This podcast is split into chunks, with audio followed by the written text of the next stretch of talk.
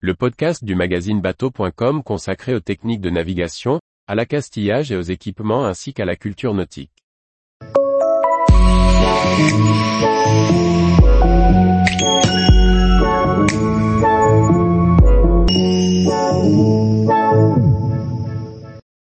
Partager la mer et le littoral, de la difficulté du consensus. Par Briag Merlet. La mer est un espace de liberté, mais aussi d'usages multiples. L'actualité nous montre à quel point le partage des espaces marins est complexe, la co-construction des règles de navigation ardue. Le partage de l'espace à terre est déjà souvent complexe. On voit aujourd'hui comme la cohabitation entre les piétons, les vélos et les voitures, est un sujet de crispation dans les villes. L'emprise de l'homme sur l'environnement également. Il en est évidemment de même en mer. Quand bien même la mer est un espace de liberté plus grand et un bien commun, réussir à la partager sereinement entre ces divers usages est un défi.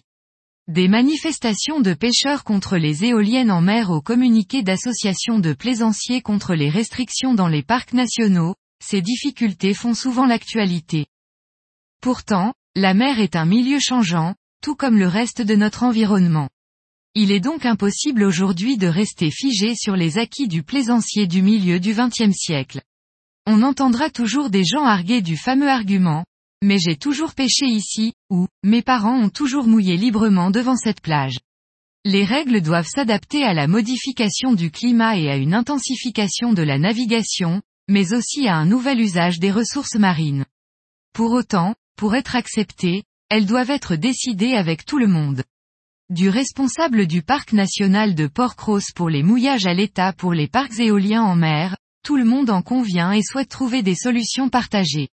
Espérons seulement que l'on tire de l'expérience réussie de la régulation du trafic par les D S T, après le naufrage de l'Amoco Cadiz, une leçon, et que l'on n'attende plus des catastrophes humaines ou écologiques pour se mettre d'accord. Tous les jours, retrouvez l'actualité nautique sur le site bateau point com. Et n'oubliez pas de laisser cinq étoiles sur votre logiciel de podcast.